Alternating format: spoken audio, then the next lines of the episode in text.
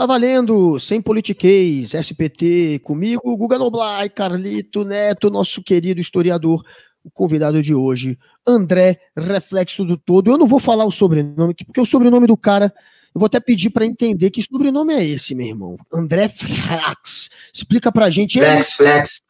Flex. Como é que Total Flex. É Flex? Cara, agora que agora flex. Que não é, achar que era um I. Não, Flex, ok. Então você criou isso aí, é isso? Não é real? Pseudônimo. Pseudônimo. Por que Flex?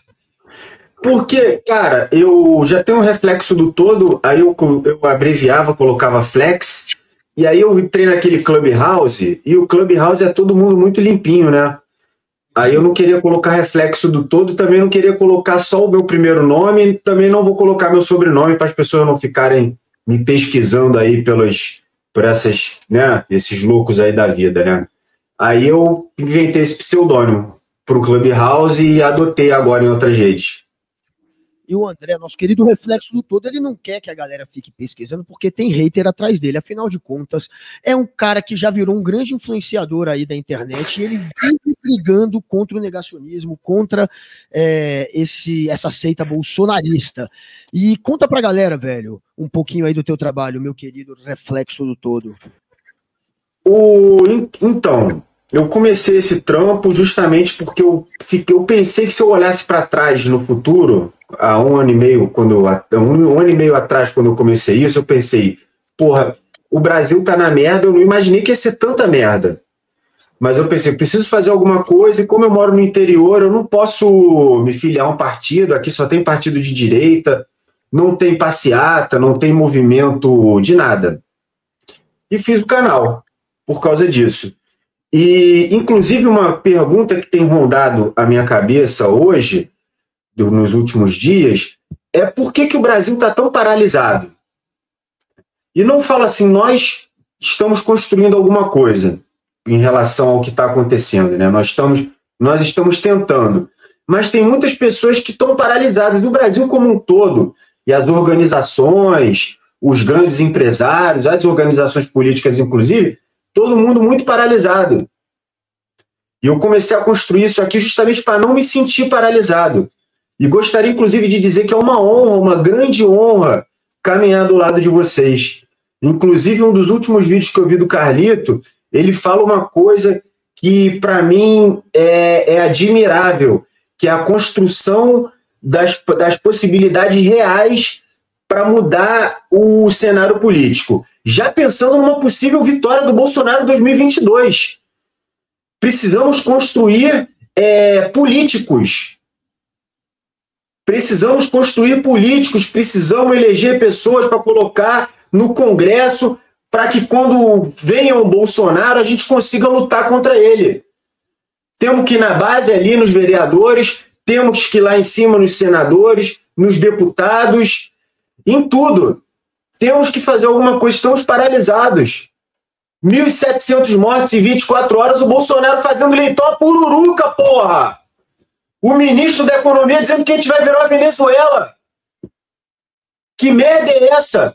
Fazendo live com coach de ficção financeira.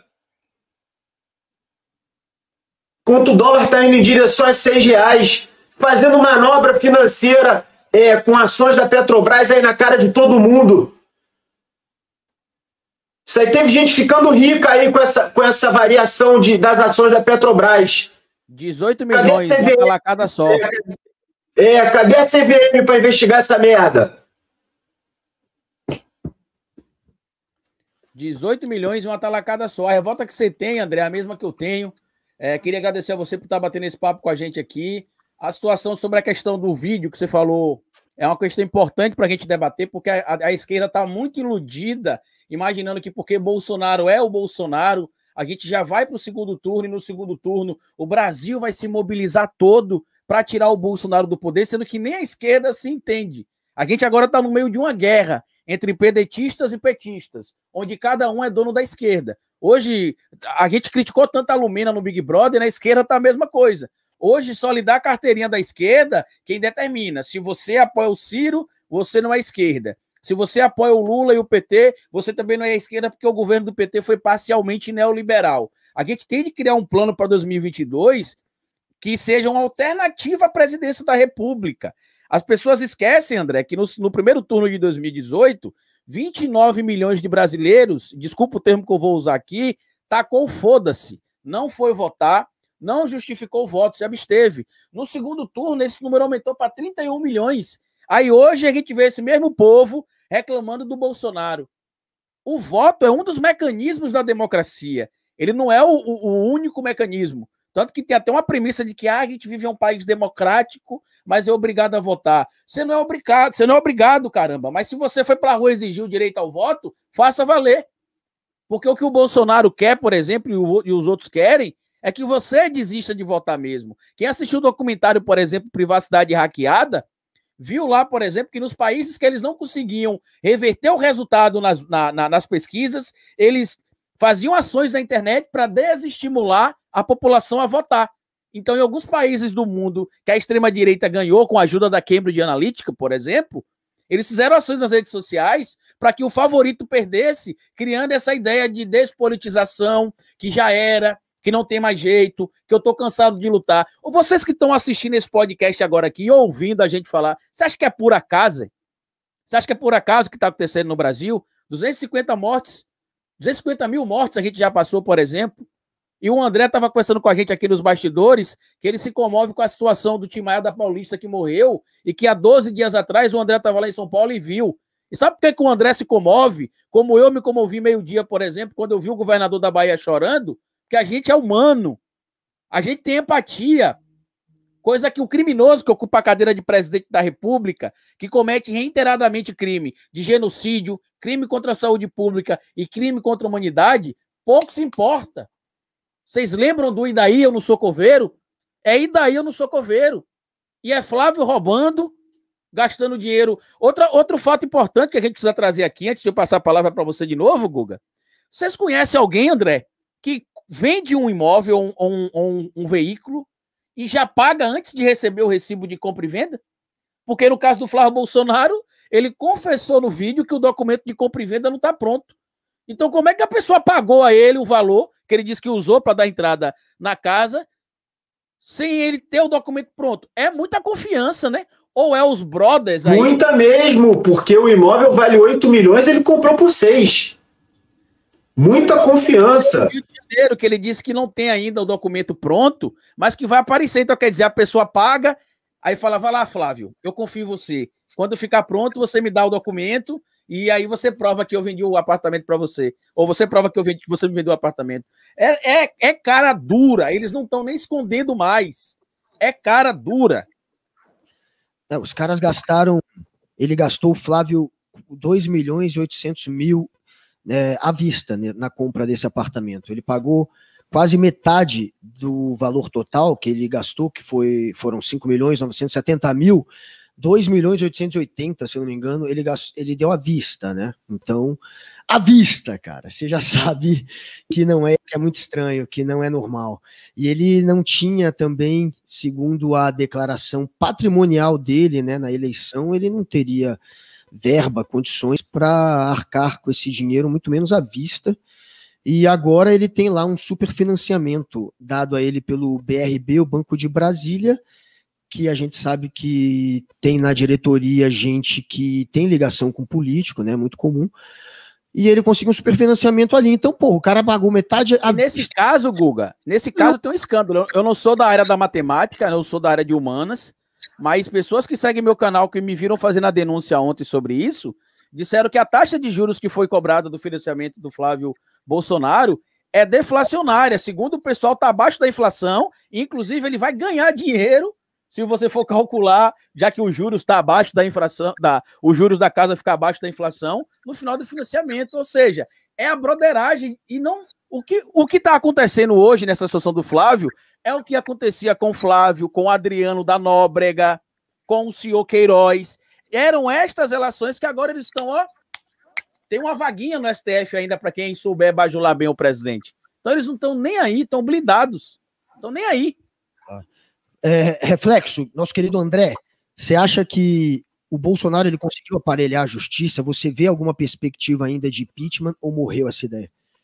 Hoje é ao vivo, viu, Guga? Avisa o povo aí, porque eu acho que o pessoal tá pensando que é gravado. Ah, não, olha só, é, é verdade. Hoje é ao vivo. Então, assim, se você estiver vendo ao vivo, claro, dê like, etc. E se você estiver depois ouvindo aí pelo podcast, se inscreva no nosso podcast, que ele é um bebê ainda, está crescendo. E, é, querido reflexo do todo, tem essa questão, então, aí do aparelhamento da justiça. É, a gente sabe que tem uma vaga no STF que tem pelo menos três interessados, que é o ministro da Justiça, o André Mendonça. É, temos também o Augusto Aras, o procurador-geral, que deveria ser o mais independente de todos, que também deseja essa vaguinha. E tem também o José Otávio Noronha, que foi o ministro do STJ que fez o o voto que liberou, é, que acabou atrasando a investigação do Flávio Bolsonaro, também o mesmo que liberou o Queiroz da prisão e a mulher do Queiroz mesmo foragida. É outro que deseja essa cadeira, enfim.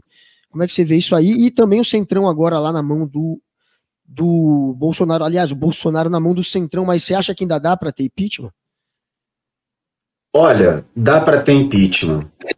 Do que depende o impeachment? Clamor popular. O clamor popular pode gerar um impeachment. Isso é, o, na verdade, o clamor popular é condição sine qua non para que, que aconteça o impeachment. Depende de nós. Isso que eu sempre falo nos meus vídeos. Não dá para fazer passeata, não dá para fazer isso, não dá para se reunir. Ocupem espaços. Como que você pode ocupar um espaço? Se você colocar uma faixa na sua janela escrito fora Bolsonaro, você está ocupando um espaço se você usar todas as suas redes sociais para pedir o fora Bolsonaro, pedir o impeachment, todos os dias, perturba, você está ocupando espaço. No seu trabalho, quando você estiver conversando com seus amigos, você fale que o Brasil está dessa maneira por causa do Bolsonaro. Não tem vacina por causa do Bolsonaro. Estamos indo para 300 mil mortes por causa do Bolsonaro. Precisamos desse clamor popular para que as coisas se direcionem para o impeachment. Por quê? Quem decide o impeachment é o Centrão. O Centrão não tem mãe. Ele vai para onde o vento soprar. Se o vento soprar para o impeachment, eles vão para o impeachment. O Bolsonaro está ali comprando eles, para eles agora não é interessante. E você perguntou ali sobre o aparelhamento do judiciário pelo Bolsonaro, eu acredito que o aparelhamento do judiciário ele é muito mais enraizado do que apenas o bolsonarismo, porque o bolsonarismo não é um conjunto orgânico de ideias. A gente fala bolsonarismo aqui para simplificar, para as pessoas entenderem o que, que a gente está falando. O aparelhamento do judiciário ele é reflexo da desigualdade social do Brasil. Que você vê ali que os integrantes do judiciário eles não se veem Brasil. Eles odeiam o pobre. Para começo de conversa. E eles são neoliberais. A esmagadora maioria deles. Você fala em direitos sociais, aí a galera se coça. Essa galera que recebe auxílio para pagar a escola dos filhos. São contra auxílio emergencial. É essa, eles são um reflexo da elite brasileira. Inclusive, falando em elite, eu falando com um amigo meu aqui da minha área, que é advogado, família boa, aquela que tem vários imóveis, estão fodidos na pandemia, votaram no Bolsonaro, trabalham com eventos, e as pessoas realmente não veem a culpa do Bolsonaro. Eu fiquei legitimamente chocado ele colocando a culpa no governador aqui de Santa Catarina, no caso. Que o Bolsonaro está colocando o povo contra os prefeitos e governadores e está conseguindo. Mas a culpa disso é da esquerda, André. Eu já tenho falado sobre isso há muito, muitas vezes no canal, porque onde é que está, por exemplo, os líderes de esquerda? Não vou nem citar nome de um somente, vou citar nome de todos. Onde é que está o Haddad, o Freixo, o Dino, o Ciro, o Boulos, batendo, explicando. Por exemplo, a Dilma, pô, presidiu o conselho da Petrobras, ela sabe que o preço da gasolina não está alto por causa do CPM, do ICMS, por exemplo. Ela sabe disso. Assim como o Haddad, por exemplo, sabe que o problema que a gente tem tido de investimento na educação, ele foi ministro da Educação, perdão, não tem a ver com essa situação de ter deixado, ter tido um rombo do PT. Agora fica você aí, eu aqui, o Henri Bugalho, o Ded Consense, o Bruno, o Gabriel Monta, o Tássio Denker, o Clayson, fazendo um trabalho que é, é os políticos cagam para o que a gente faz. Eles não têm nem a coragem de, já que tem preguiça de responder a pergunta do povo, tem nem a coragem de compartilhar o nosso conteúdo para divulgar o nosso trabalho para o público deles. E pelo que eu fiquei ouvindo de um grupo político aqui esses dias, André, eles não fazem isso porque tem medo de a gente entrar na política e acabar roubando votos dele. Vai para casa do chapéu. Quer dizer, dane-se o povo.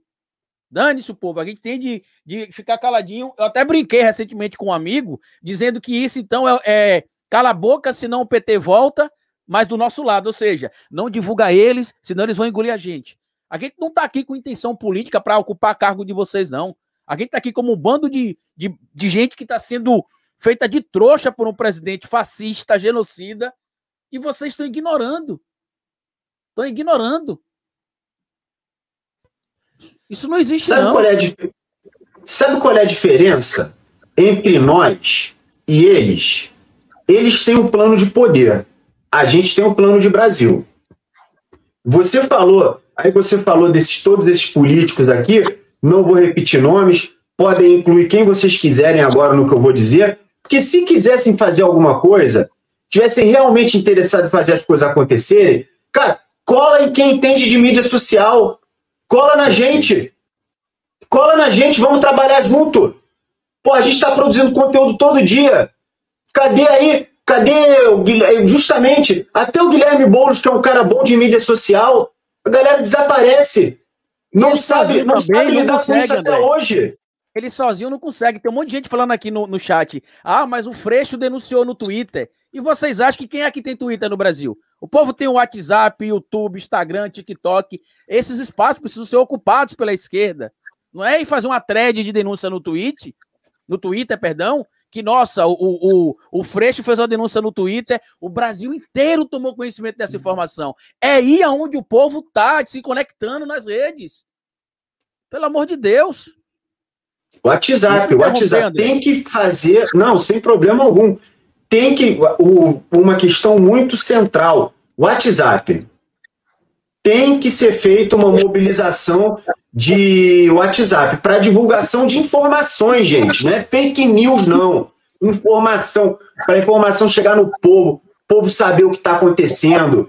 Cadê esses políticos no YouTube, no TikTok, no TikTok? Tô lá fazendo dublagem no TikTok, que nem um ridículo, porque eu quero ocupar aquele espaço lá. E vou fazer diferente do que eu fiz no YouTube. Vou ocupar primeiro como TikToker, depois vou falar de política. Eu, eu adoro, Vou, adoro o Twitter, porque o Twitter é a rede mais antissocial que existe. É por isso que eu adoro o Twitter. Mas o Twitter realmente ele é muito pequeno se comparado a um WhatsApp, se ele é, se comparado a um Instagram. Então, a gente vê até pelo, por exemplo, o retrospecto do, da galera que tá no BBB. Os caras ganham 10 milhões no Instagram, ganham 500 mil no Twitter. Daí você vê. Enfim. Só é para bem- avisar o pessoal que está comentando aí, Guga, como por exemplo, desconstru- desconstrução construtiva. A gente sabe, amigo, que o Haddad está ativo no Twitter, o Freixo está ativo no Twitter. O que a gente está falando é que é um pequeno grupo da população brasileira que usa o Twitter. Só para você ter noção, eu tenho 10 mil seguidores no Twitter, eu não acesso o Twitter todo dia e eu trabalho com a internet. Imagina o grande público. Agora eu acesso É todo pouco. dia YouTube, Facebook, Instagram. Isso eu acesso todo dia. Desculpa aí, Guga, interromper. é a bolha, cara. Mas Twitter é onde começa realmente a maior parte dessas discussões que depois acabam se arrastando, se espalhando para outras é, redes sociais. Mas a maior parte dessas discussões acontecem ali no Twitter porque a galera tá ali, os, ah, porque é uma bolha. Então tem os políticos, tem os jornalistas, tem a galerinha da bolha e a discussão acaba sendo feita muito ali naquela bolha, né? De fato, o Twitter, para quem quer realmente notícia e tal, é, só notícia, notícia em tempo real, ou entender as discussões que estão rolando, é interessante, mas é muito pequeno. É bem menos atrativo do que as outras redes sociais. O WhatsApp é o maior hoje.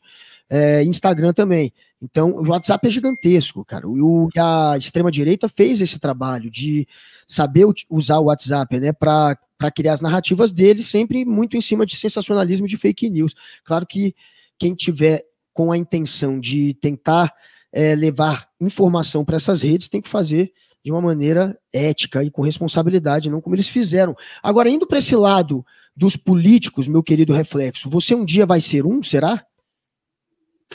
Olha, quando eu comecei o meu canal, antes de começar o canal, eu tinha essa vontade de fazer alguma coisa e existia uma vontade política. Eu achava que, como político, eu poderia fazer alguma coisa. Mas como eu entrei aqui nessa questão da influência política como youtuber, eu coloquei esse negócio na geladeira. Então, a resposta para isso hoje é não. Não tenho ambições políticas. Hoje. Se isso vai mudar no futuro, não sei. Porque a gente tem muita vontade de fazer as coisas pelo Brasil. Então, no futuro, vai que eu tenho uma projeção muito grande, vejo uma oportunidade de entrar na política. Hoje, eu não vejo isso como uma possibilidade, não penso nisso. Mas não deixo isso bloqueado para o futuro. Porque acho, inclusive, que essas coisas devem ser separadas, né? Para que a gente não se torne uma mãe falei um Gabriel Monteiro. Perfeito, eu concordo com você, André. Eu, eu, eu, penso como você também hoje. Eu não descarto mais a possibilidade, mas isso não é um objetivo ou um planejamento meu. Tanto que 2022, assim como aconteceu aqui, minha imagem sumiu porque minha cachorrinha acabou de bater aqui no, no fio da câmera, mas voltei, enfim.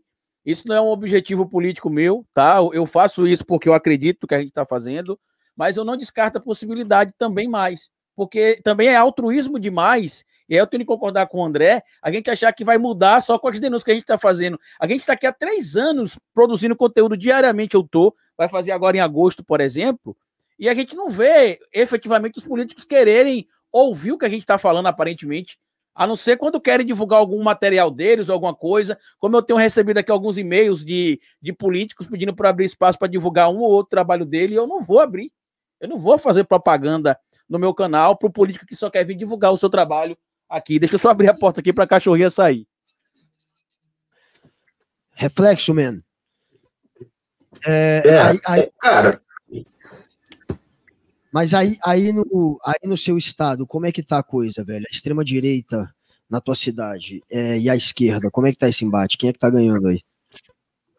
Olha, aqui no trato social esse negócio é meio invisível para mim principalmente agora na pandemia que você encontra com poucas pessoas. Aqui em Santa Catarina, a direita domina, né? A esquerda praticamente não existe. Tem um ou outro vereador que tem algumas posições progressistas e consegue se colocar. E é que posso dizer, aqui no nível municipal, eu não vejo como eu possa fazer muita coisa não. Nem tenho vontade para te dizer a verdade as coisas aqui até que funcionam bem. Aqui onde eu moro, eu acho que não é, não, não dá para se basear aqui para você como é que eu posso, como é que eu posso dizer? Para você comparar com o resto do Brasil. Né, Santa Catarina é um lugar privilegiado e aqui o, o, município que eu moro é um lugar mais privilegiado dentro dos lugares privilegiados.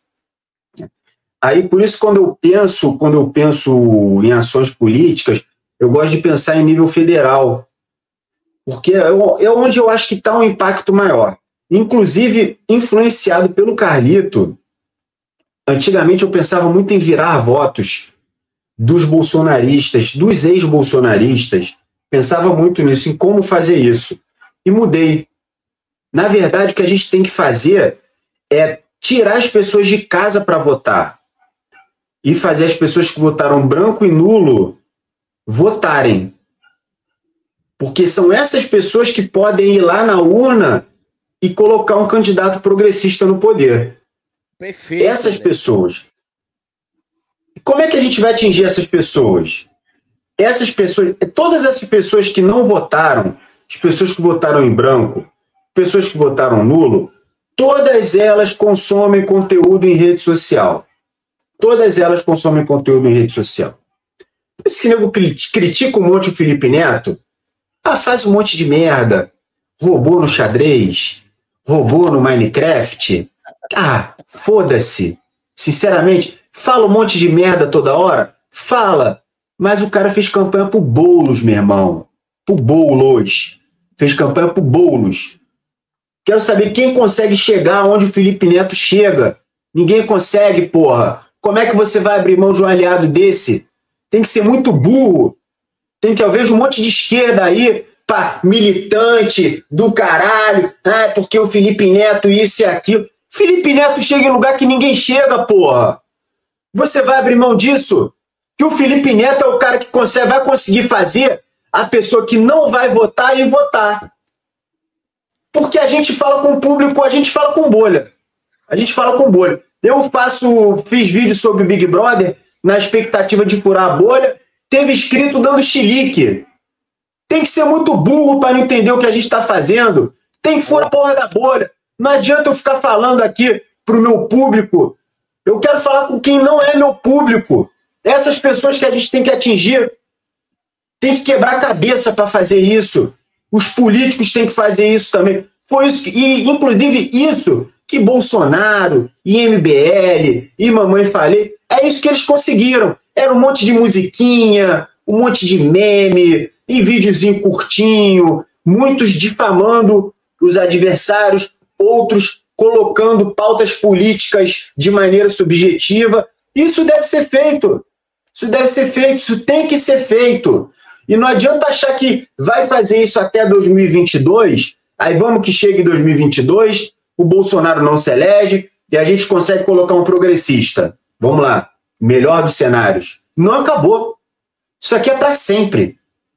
Isso aqui é para sempre.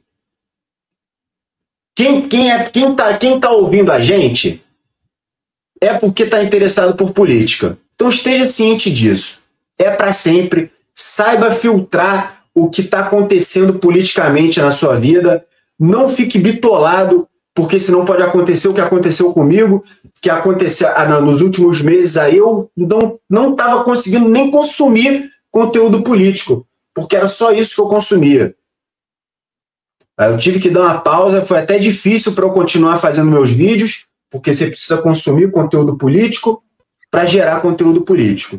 Isso Mas afetou é meu canal, né? isso afetou tudo. Eu precisei dessa pausa para retomar. Então, todos nós precisamos, em nível pessoal, movimentar de alguma maneira, da maneira mais simples que seja. É uma faixa na sua janela, é um post no Twitter, é um apoio a um canal. E eu falo isso, coisa que nem eu tenho vergonha de dizer. Nada acontece de graça, não. Tem que apoiar e tem que dar dinheiro. Tem que dar dinheiro para os canais. Quem puder, quem puder virar membro, quem puder mandar super chat, manda. O cara tá precisando de alguma coisa lá, você vê, os caras precisam de equipamento, o cara precisa de alguma coisa. Quem puder, vai lá e ajuda. Você entra nessa live aí desses terça livre, desses esses caras aí de direita aí. Meu amigo, a quantidade de doação que os caras recebem é surreal, porque eles pedem, eles pedem, eles falam e as pessoas de direita entendem isso. Aí tem gente de esquerda que acha que tem que ser altruísta. Isso aqui não é altruísmo, não, meu irmão. Isso aqui é trabalho político. Trabalho não acontece sem dinheiro.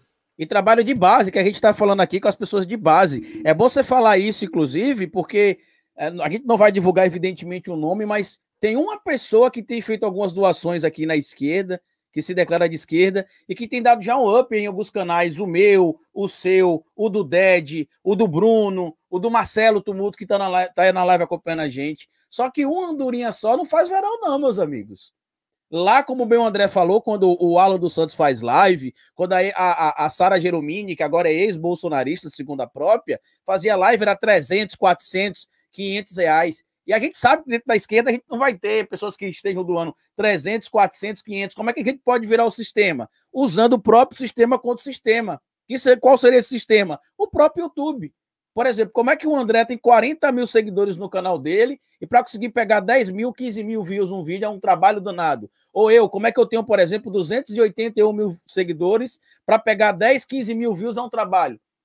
A gente tem que fazer um compromisso, né? não é para mudar, não é para ampliar, porque muita gente não entende, André, que quanto mais alcance, quanto mais views o nosso vídeo tem, eu vou dar alguns detalhes aqui de CEO do YouTube para quem está tá vendo a gente aí. Os vídeos que têm o um maior crescimento de visualização nas primeiras duas horas são os vídeos que o YouTube mais recomenda. O que isso quer dizer, Carlito? Que se eu tenho, por exemplo, uma média de visualização em um vídeo meu, que seja, sei lá, de 20 mil visualizações num dia, se eu conseguir fazer 10 mil visualizações em duas horas, o YouTube entende que aquele vídeo é mais engajado. E aí passa a recomendar na aba, por exemplo, principal do YouTube.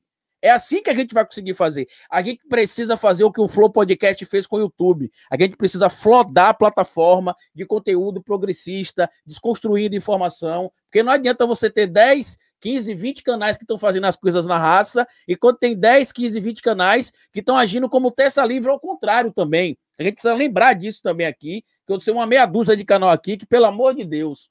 Mas enfim, é com você, Guga. Eu tô falando é demais aqui hoje, eu acho já. Mas essa briga aí de, da esquerda que o Carlito já falou, e a gente sabe que uma esquerda fragmentada é o que está sendo construída para 2022.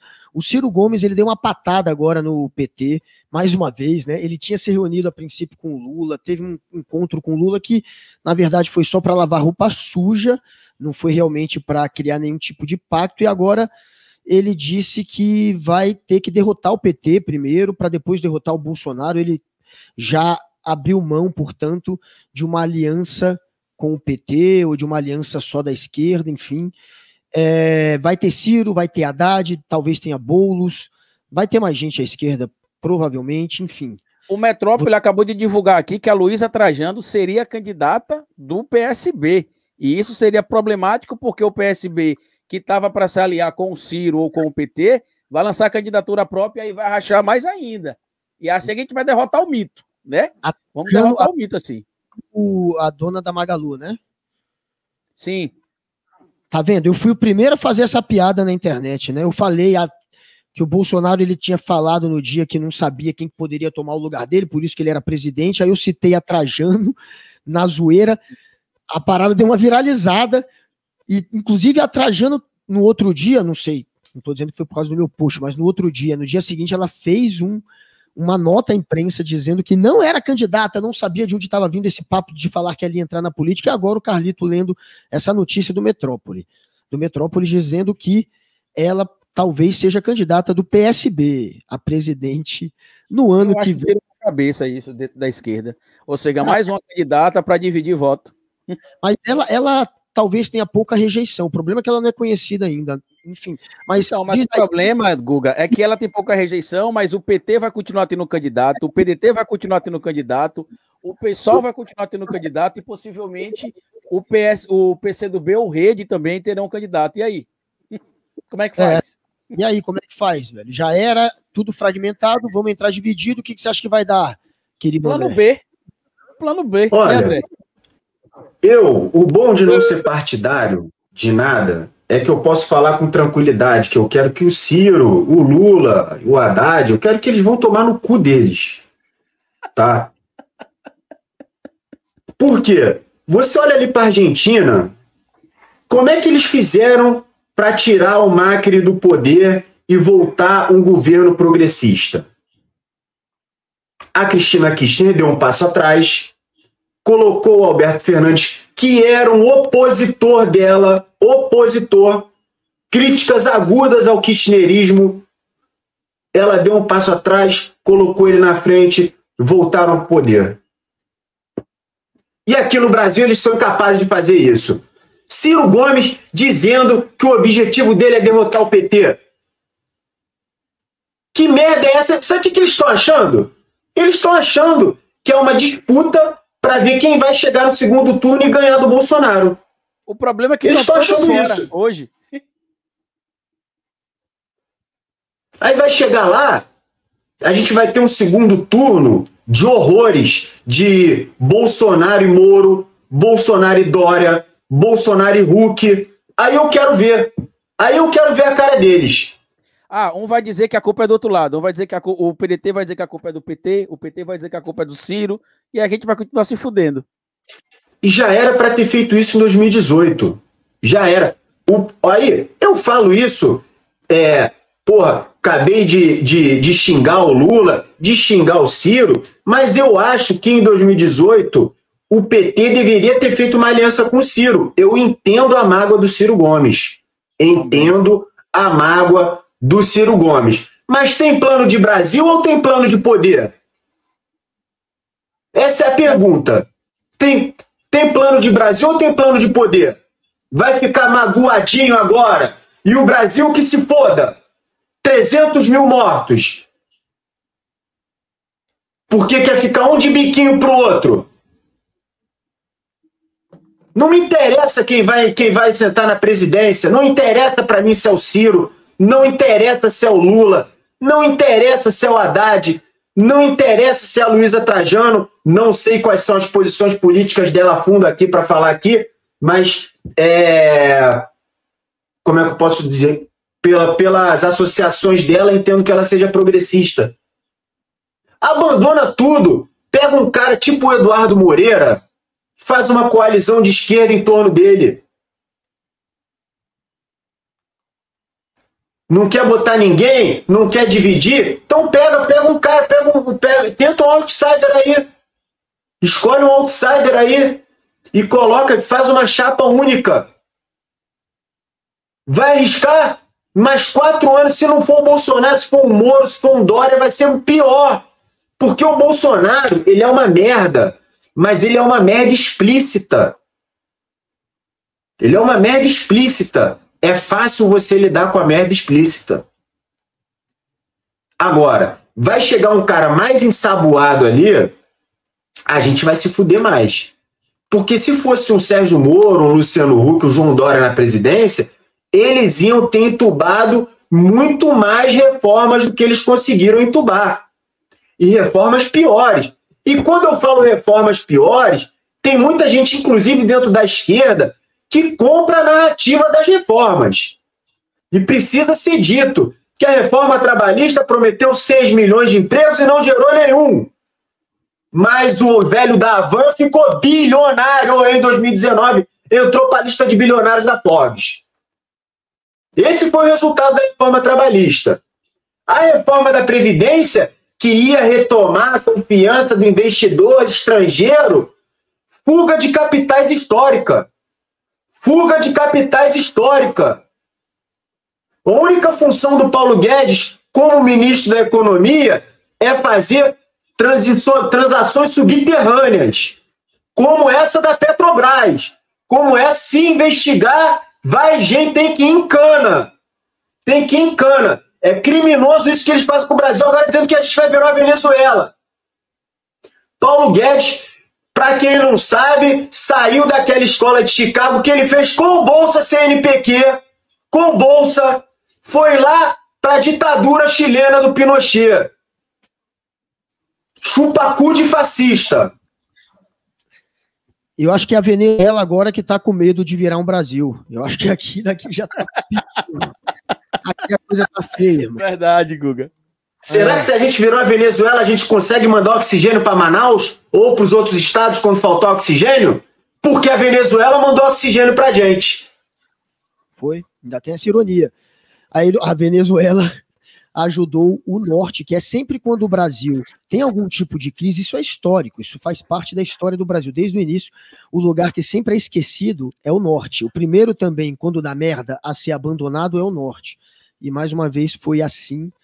E, enfim, pelo menos a Venezuela ajudou de alguma maneira, né? Porque se depender só desse governo, é, vai faltar tudo, né? Não é só oxigênio, não. É, bom, André, reflexo do todo. Você chegou a pegar Covid aí? Como é que foi? Como é que tá sendo para você essa pandemia? O que, que você tá fazendo em casa? Você tá se uhum. distraindo como? Você tá, sei lá, entrando mais no Xvideos? O que, que você tem feito? Muito bom, muito bom falar isso. Assim, ainda bem que eu tenho uma pessoa aqui que pratica sexo esportivo comigo, mora perto de mim. Aí tenho esse tenho esse tenho esse refúgio. Olha, eu fiquei muito isolado durante a maior parte da pandemia. No Réveillon, teve uma festa na casa de um amigo meu ali com umas 20 pessoas. Foi a primeira vez que eu saí depois da pandemia, né, nessa festa do Réveillon. Depois do, depois do Réveillon, aí eu passei a frequentar padarias e tal. E agora tem um bar aqui perto de casa que ele estava aberto, um bar com karaokê. E, cara, eu já fui algumas vezes nesse bar com karaokê. Outro dia viajei para São Paulo, recebi um monte de críticas por causa disso. Olha só, parabéns, é isso que o Bolsonaro quer, dividir o Brasil. É muito diferente hoje. Quem furou lá nos primeiros seis meses de pandemia é uma atitude muito controversa. Muito controversa, mas cada um sabe lidar com o seu psicológico e com a sua vida da sua maneira. Tem que ter uma cobrança em nível pessoal? Tem. Não vai fazer evento, essas coisas assim. É. Até, se bem que a galera do evento tá fodida, são pessoas que precisam trabalhar também, tá? Pessoas que sustentam famílias fazendo evento. Né? É, o, aí, aí saí, fiz essas coisas e fui criticado por causa disso e senti, senti isso, senti essa cobrança, uma cobrança que eu já direcionei em relação a outras pessoas e pensei nisso, pensei nas minhas atitudes, que se for, fosse for ver é, estricto senso, são atitudes erradas. O certo é ficar em casa. É, mas fiz e faço e posto no meu Instagram, porque eu não escondo nada de ninguém, não estou aqui para esconder nada de ninguém. As pessoas que me falaram, é isso, eu, é isso aí. Um ano em casa, meu amigo, um ano em casa, sem perspectiva, sem perspectiva de mudar. Essa é a verdade, sem perspectiva de mudar. Se você fizer os cálculos aí para vacina bater no nosso braço, é só 2022. É. Eu sou grupo de risco, eu tenho bronquite. Agora, tenho você... bronquite séria daquela que usa Berotec quase todo dia. Eu também. Você furou é. o, o, o, isolamento social para ir no karaokê? Foi isso mesmo que eu entendi. Para ir no karaokê. É. A linha, a música que você cantou lá, cara, porque realmente é irresistível um karaokê. Eu nunca vi isso, cara. A pessoa resiste a tudo, mas não resiste ao karaokê. Essa é sensacional. Mas dá uma palhinha pra gente. Eu chego lá, eu chego lá no karaokê todo tatuado, cara, assim, né? Eu acho que a galera deve achar que eu vou cantar um, um rock, alguma coisa dessa. Eu só canto pagode e Mamonas Assassinas. Qual? Qual? Qual do Vai, então canta Mamonas, porque Mamonas, ó, ó, a que eu gosto daquela, eu não esqueci o nome, aquela fala assim: só de pensar que nós dois éramos dois, eu feijão, você arroz, temperados com sazon. Só de lembrar nós na Kombi do domingo, nosso amor era tão lindo, nós descíamos no boqueirão. Nossa, adoro Mamonas é a sertaneja do, Ramo, do Mamonas. Ontem, sabe. inclusive, foi o dia, não foi do acidente deles, né? Comemorou, algo, acho que 25, 30, 25 anos, se não me engano. Verdade. Não, 25 não, 25 não. Eu acho que 20 e 25 quem tiver, tinha... no, quem tiver no chat aí, comenta que foi 96. Não, foi é, 25. Agora, aí. fazer uma pergunta para vocês. Fazer uma pergunta, fazer uma pergunta para vocês aqui. Vamos inverter o, inverter o lado aqui do, do entrevistado para os entrevistadores, que eu queria saber a opinião de vocês com relação a isso. Por que, que o Brasil está catatônico? Por que, que a gente está paralisado? De uma maneira geral, das grandes organizações, as grandes organizações políticas, os partidos, a sensação que eu tenho é que está todo mundo paralisado. Vocês têm essa sensação também? Eu tenho essa sensação, mas a gente tem um, um, pequeno problema, André, que é o seguinte. Primeiro, a gente, a gente tem a questão de que a gente respeita mais o, o isolamento social que o, que o outro lado, já que o Bolsonaro, na política dele fascista, dividiu em lados. Então, segundo essa divisão do Bolsonaro, a gente tem uma consciência maior que eles. Então, a gente acaba ficando mais em casa. E tem a questão dos políticos de esquerda que mesmo a gente em casa respeitando, denunciando, encaminhando denúncia, às vezes até mesmo para os políticos, eles não fazem a parte dele. Que a nossa parte não é ficar em casa nesse momento. A pandemia está acontecendo, a gente está se prevenindo, a gente está se cuidando. Infelizmente, nem todo mundo pode ficar em casa, por isso que a gente pede que aqueles que possam se cuidem para que aqueles que não possam vá para a rua e não corram tanto risco, pelo menos, e os políticos façam valer o que a gente está aqui mostrando, a lei está aqui para ser aplicada. A gente não quer que se tenha aí a implementação de leis que não existam, ou, ou que a gente tenha superpoderes. A gente quer que a lei seja cumprida. A gente não está pedindo nada além disso. Nada além disso. E eu acho que é isso que está engessando a gente, pelo, pelo menos na minha concepção.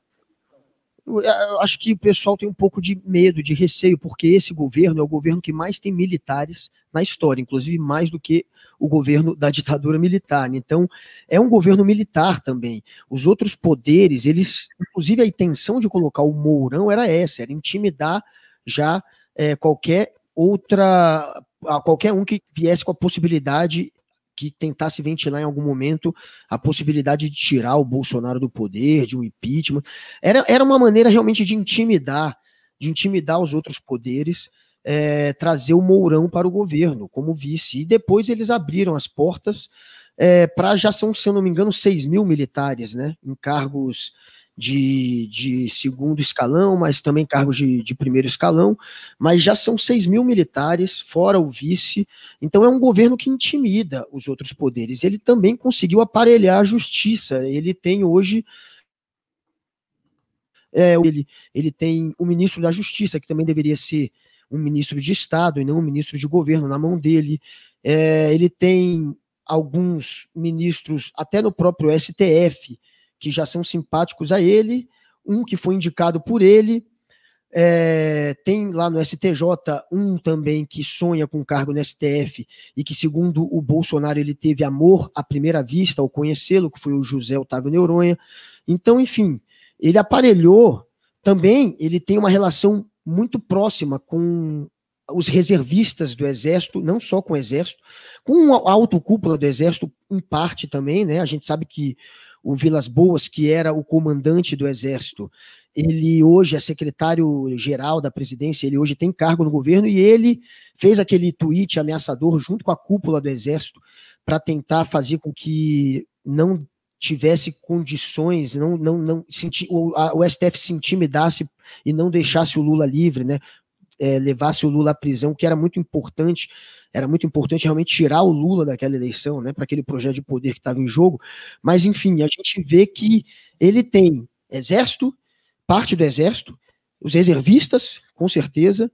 É, eu não, eu sou reservista, mas eu não estou do lado dele, não.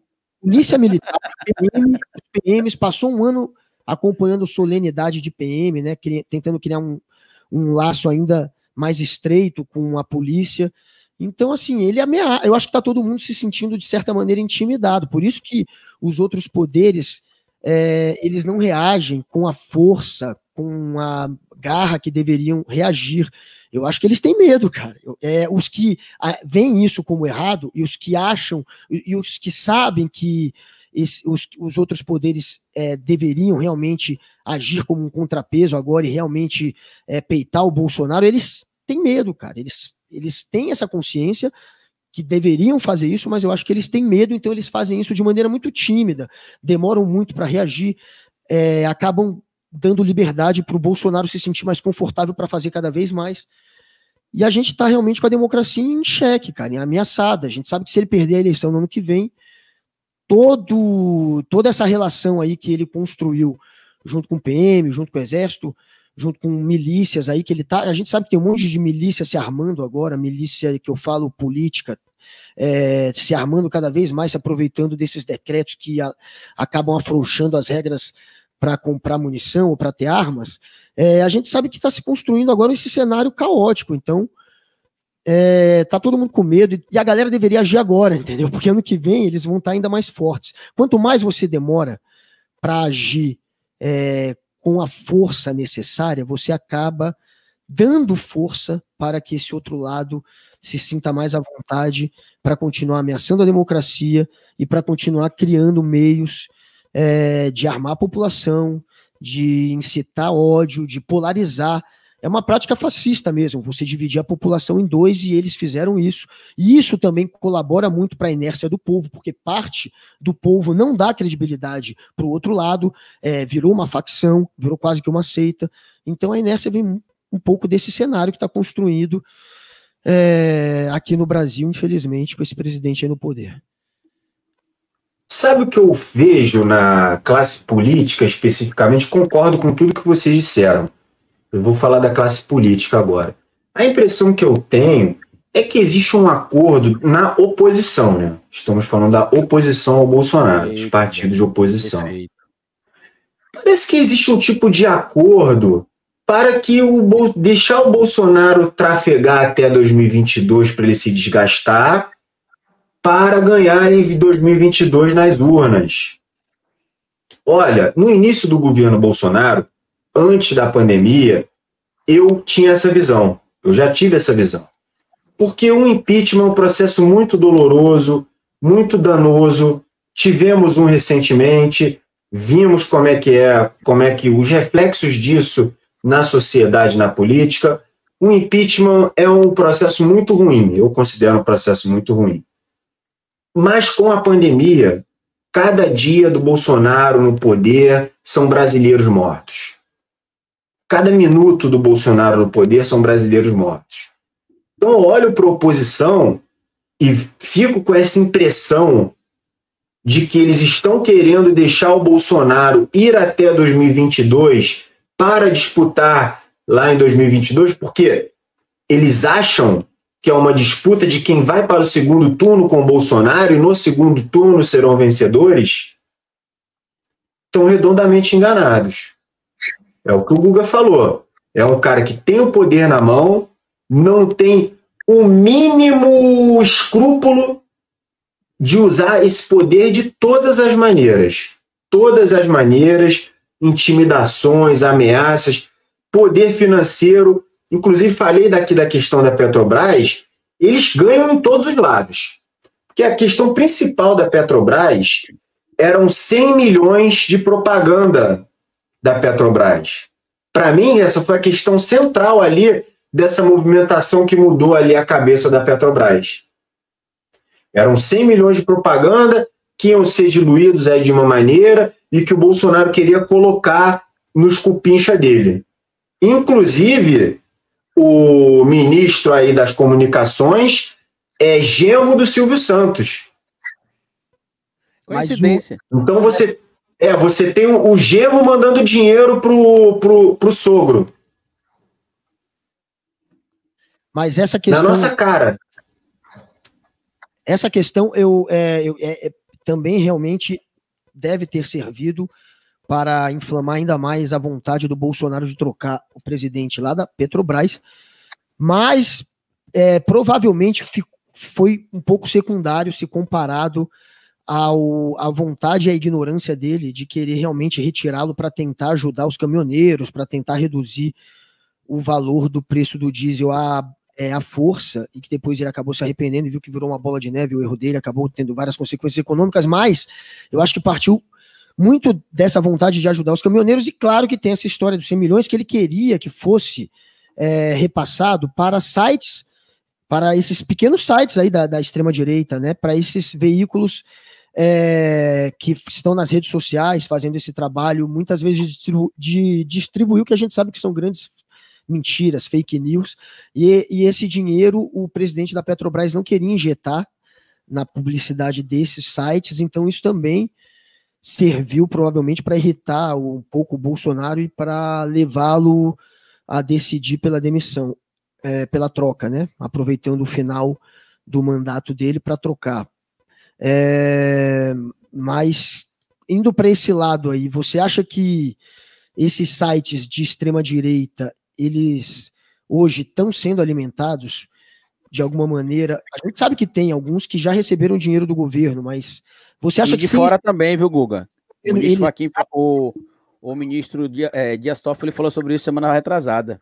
Não, de fora do Brasil também. É, seria uhum. um empresário que, estaria, que moraria em Miami e que teria repassado dinheiro para esse site, também teria dado dinheiro para esses protestos vistos como antidemocráticos. E eles têm sim, é, pelo jeito, grana que vem de fora, grana que vem de, de, de estatal também. Mas você acha que acabando o governo Bolsonaro, acabam esses, esses sites? Eles dependem de um presidente ali alimentando de alguma maneira eles, ou eles vão conseguir sobreviver depois disso? Vai murchar. Alguns deles já murcharam. Você vê, inclusive, que existe uma movimentação do bolsonarismo, do Bolsonaro, de alimentar novos geradores de conteúdo, porque os antigos já estão desgastados. Muitos deles sendo investigados, já teve gente presa, teve gente que teve o canal derrubado. E o Bolsonaro, como ele fez, por exemplo, com o Daniel Silveira, ele vira as costas e vai embora. Ele não quer nem saber. Não existe honra, não existe lealdade. Essas coisas aí são completamente avessas à personalidade do Bolsonaro. E essa, essas movimentações é muito interessante a gente observar, porque como a gente falou dos políticos, dos partidos de esquerda, eles não fazem isso que o Bolsonaro faz. Sempre fez. Inclusive, no primeiro dia de governo, o Bolsonaro recebeu um time de youtuber no Planalto. Primeiro dia de governo, o primeiro primeiro segundo dia de governo, ele faz lista lá, fazia lista. É, fazia, faz lista lá no Twitter dele é, é, de canais para seguir. O Eduardo Bolsonaro, volta e meia, ele escolhe um canal e começa a divulgar aquele canal. Há pessoas que depois eles brigam e a, o canal não gosta mais dele, eles passam a falar mal do Bolsonaro, mas eles fazem isso. E a esquerda não faz, os políticos de esquerda não faz. É ah, mas você está falando. É, ah, mas, pô, então você está falando o quê? Que ah, as, os partidos de esquerda deviam fazer contrato com o canal de vocês? Tô, tô falando, da mesma maneira que eles fazem. É lícito isso. Não da maneira como, na, na maneira como o governo faz. Porque aí você pega o canal para fazer propaganda escondido do governo não. Aí tanto que está sendo investigado. Mas existem maneiras lícitas de você fazer isso, de você contribuir com, com canais, de você fomentar o crescimento. Cara, não quer, não quer fazer com o nosso? Faz outro. Pega aí o, o por exemplo, por que o PCB, PC do B, não cola com, esses, com essa galera que é comunista aí do YouTube? É por isso que eu, que eu tô colocando essa, esse, esse, essa mensagem aqui, André, porque o, o, o Discussão Construtiva falou que aconteceu essa manifestação e a gente não falou nada. Só que a gente não falou nada porque a gente não ficou sabendo, porque eles, como o André acabou sabendo. de falar, a gente não tem contato, não. Eles ignoram a gente, com exceção de um ou outro político do PDT, ou do, ou do PDT, não, perdão, do PSOL, ou do Rede, que acaba acompanhando o meu trabalho, que eu sei, e que entra em contato comigo, nenhum outro entra, não. Aqui em Aracaju, por exemplo, teve uma, uma carreata 15 dias atrás, do Fora Bolsonaro, que foi pragmática, com PT, PSOL, PCdoB, representante do rede, sindicatos também aqui. Só que a gente não fica sabendo, não, dessa construção construtiva. Tem um ano e meio que eu tento falar com o Haddad, com o Lula, com a Dilma, ou com qualquer representante da cúpula do PT, não consigo. Para conseguir uma entrevista com o Ciro, eu tive de fazer uma mobilização na internet depois de quase quatro meses negociando. Agora comecei de novo, tentar o contato com o Ciro. Eu até falei publicamente aqui que inicialmente o assessor dele, como sempre, me ignorou, e depois de eu acabar sendo até meio grosseiro com ele, ele me respondeu. Então, é o, o que você comentou agora aqui, por exemplo, é, constru, é desconstrução construtiva. É o que o André Quem notificou? Quem não, ninguém foi notificado. Eu não fiquei sabendo agora dessa carreata. Quem foi notificado? Pois é. Pois é. Notificou quem? Você mandou mensagem para mim, por acaso? Alguém mandou mensagem para mim? Alguém do PT? Alguém do PSOL? Alguém do PCdoB? Alguém da rede? falou com a gente? Eles vêm falar com a gente? Não vem falar com a gente. Não vem falar com a gente. Pois é. Não vem, teve carreata, eu tô sabendo agora. Então agora a gente tem que ficar correndo atrás dos partidos para saber o que eles estão fazendo para divulgar eu eles. Eu quero saber onde é que tá essa notificação, porque até onde eu sei, eu não recebi nada. Quem cuida do meu e-mail do canal hoje é Ana Paula, que é minha namorada. Todo dia ela olha lá o e-mail, não tem notificação nenhuma. No meu Instagram, as mensagens que eu respondi não tinha nenhuma notificação. No Twitter, as marcações que eu, que eu tive recentemente também não tem. Eu acho que é isso que o André tá falando, que a gente tá invertendo o jogo. Vocês não têm de cobrar de mim, do André, do Guga, do Henry, de outros que para a gente pesquisar o que é que os partidos estão fazendo. É eles que têm de entrar em contato com a gente para divulgar. A gente tem a obrigação de ligar, ô PDT, ô pessoal, ô PT. E aí, qual que é a sua programação hoje? Tá invertendo o jogo, amigo. Não é assim, não. E aí, galera? 58 minutos, estamos entrando na reta final. Meu querido André Reflexo do Todo. Que Cara, papo foda, viu? Preciso falar isso. É, é. E você tem uma linguagem maneira, né, velho? É aquela linguagem de quem sabe falar com a galera mais jovem da internet mesmo, que é a galera que acaba é, não tendo quem procurar, né? Porque os jornalistas das antigas, eles não conseguem né, entender como faz para se comunicar com a galera da internet, tem que ser um pessoal realmente que entende de, desse, desse, linguajar, desse linguajar. Você acha que você vai ficar nessa? Qual que é o teu, qual que é teu, teu ideal agora de, sei lá, de carreira como influenciador, velho? O que, que você espera que role daqui para frente? Cara, eu pretendo me profissionalizar nisso. Não sei como é que vai ser. Eu sou muito. As coisas. Eu, sou, eu tenho dificuldade em fazer essas coisas acontecerem para profissionalizar isso. Eu sou muito ruim de internet, sou muito ruim de tecnologias, e inclusive é um. inexplicável para mim como é que aconteceu esse negócio no YouTube. É inexplicável. Eu sempre fui o mais flopado de todas as redes sociais aí. E agora estou aprendendo a lidar melhor com isso. Quero me profissionalizar. Né? Estou é, produzindo conteúdo todo dia. Pretendo continuar produzindo conteúdo todo dia para o resto da minha vida. Vou fazer isso, abracei essa missão. Né? Tô com 40 mil inscritos, dá dinheiro, mas dá pouco dinheiro. E você depende da produção constante de conteúdo. Se você ficar é três dias sem produzir conteúdo, é, se você produzir, ficar três dias sem produzir conteúdo, meu amigo, o impacto na tua monetização é surreal. Surreal. surreal. O YouTube boicota também se você ficar muitos dias sem produzir. Exatamente. E meus objetivos, meus objetivos são esses: continuar produzindo conteúdo. Aí eu traço planos. Por exemplo, meu próximo plano de ocupação de espaço é o TikTok. E vou fazer diferente do que eu fiz no YouTube. Porque no YouTube eu entrei falando sobre política. Não, eu vou entrar no TikTok sendo TikToker primeiro. Vou tentar, estou tentando me entender com essa plataforma. Admiro o trabalho de pessoas como, por exemplo, o Omar, do Bar do Omar, ele é Omar de Ideais, faz um ótimo trabalho no TikTok, mas se você for ver, fica restrito, não chega lá em um milhão de. Estou fazendo planejamento de ocupação do TikTok agora. Vou continuar produzindo para o YouTube. Eu gostaria, por exemplo, de ter mais alcance no Twitter, mas como o Guga Noblar falou, o Twitter é a rede social mais antissocial que existe. Você faz uma conta chamada OnlyFlans, o cara não segue ninguém, tá com mais de 100 mil, 100 mil inscritos, é inexplicável o negócio. É. Mas estamos aí, meu objetivo é continuar fazendo isso, porque eu me sinto muito bem de estar fazendo isso.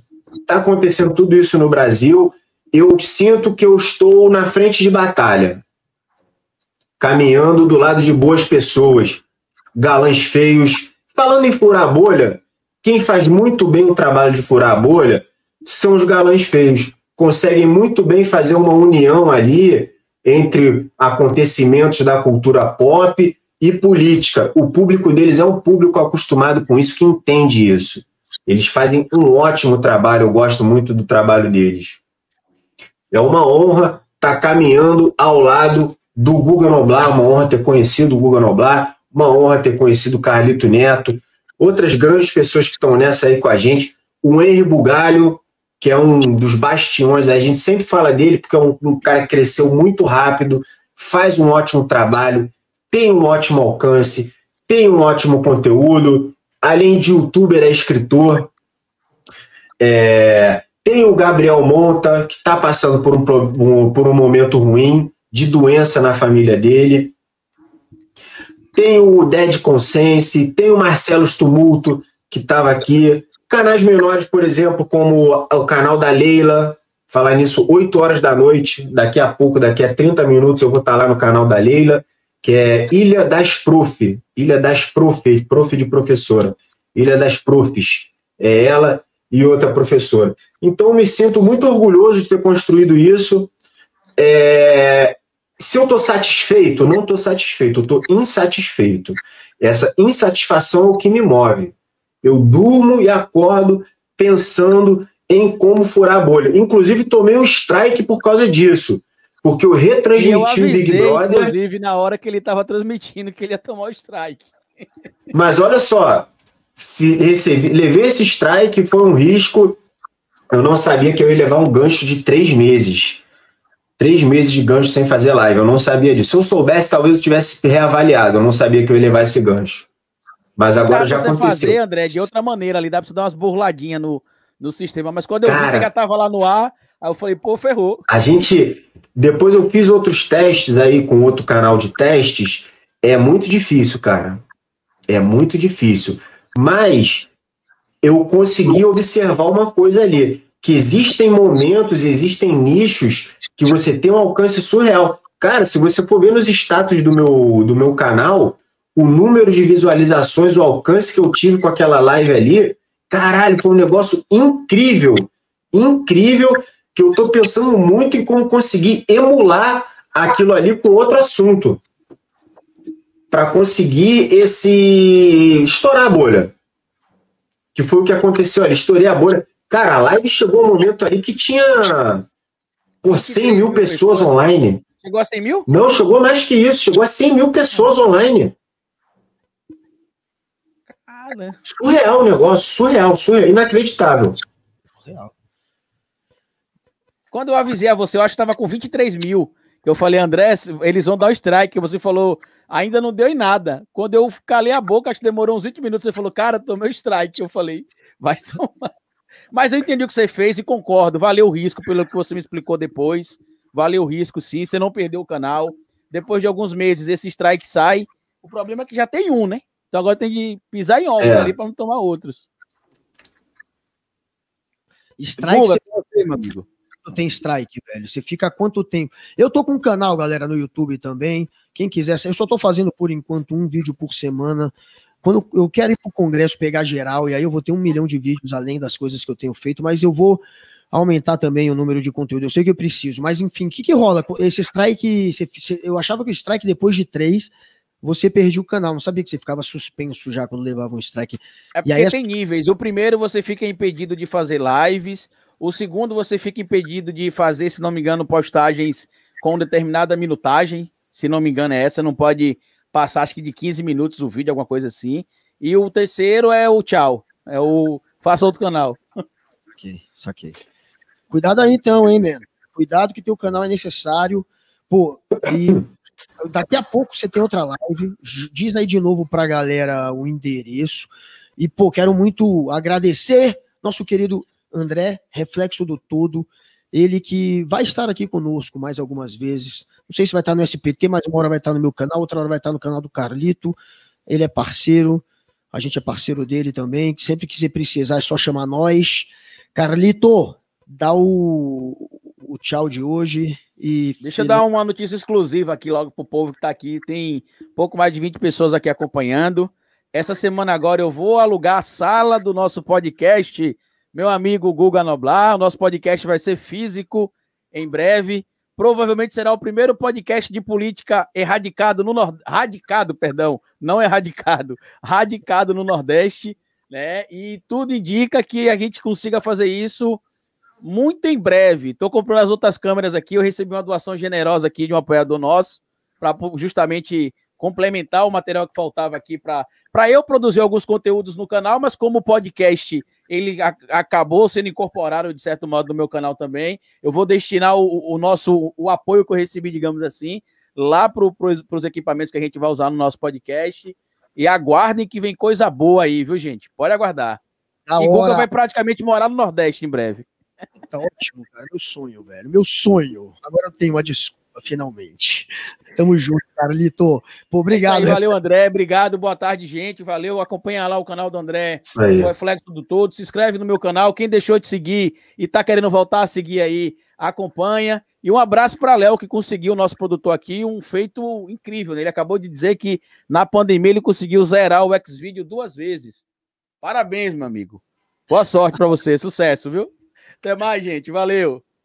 Valeu, galera.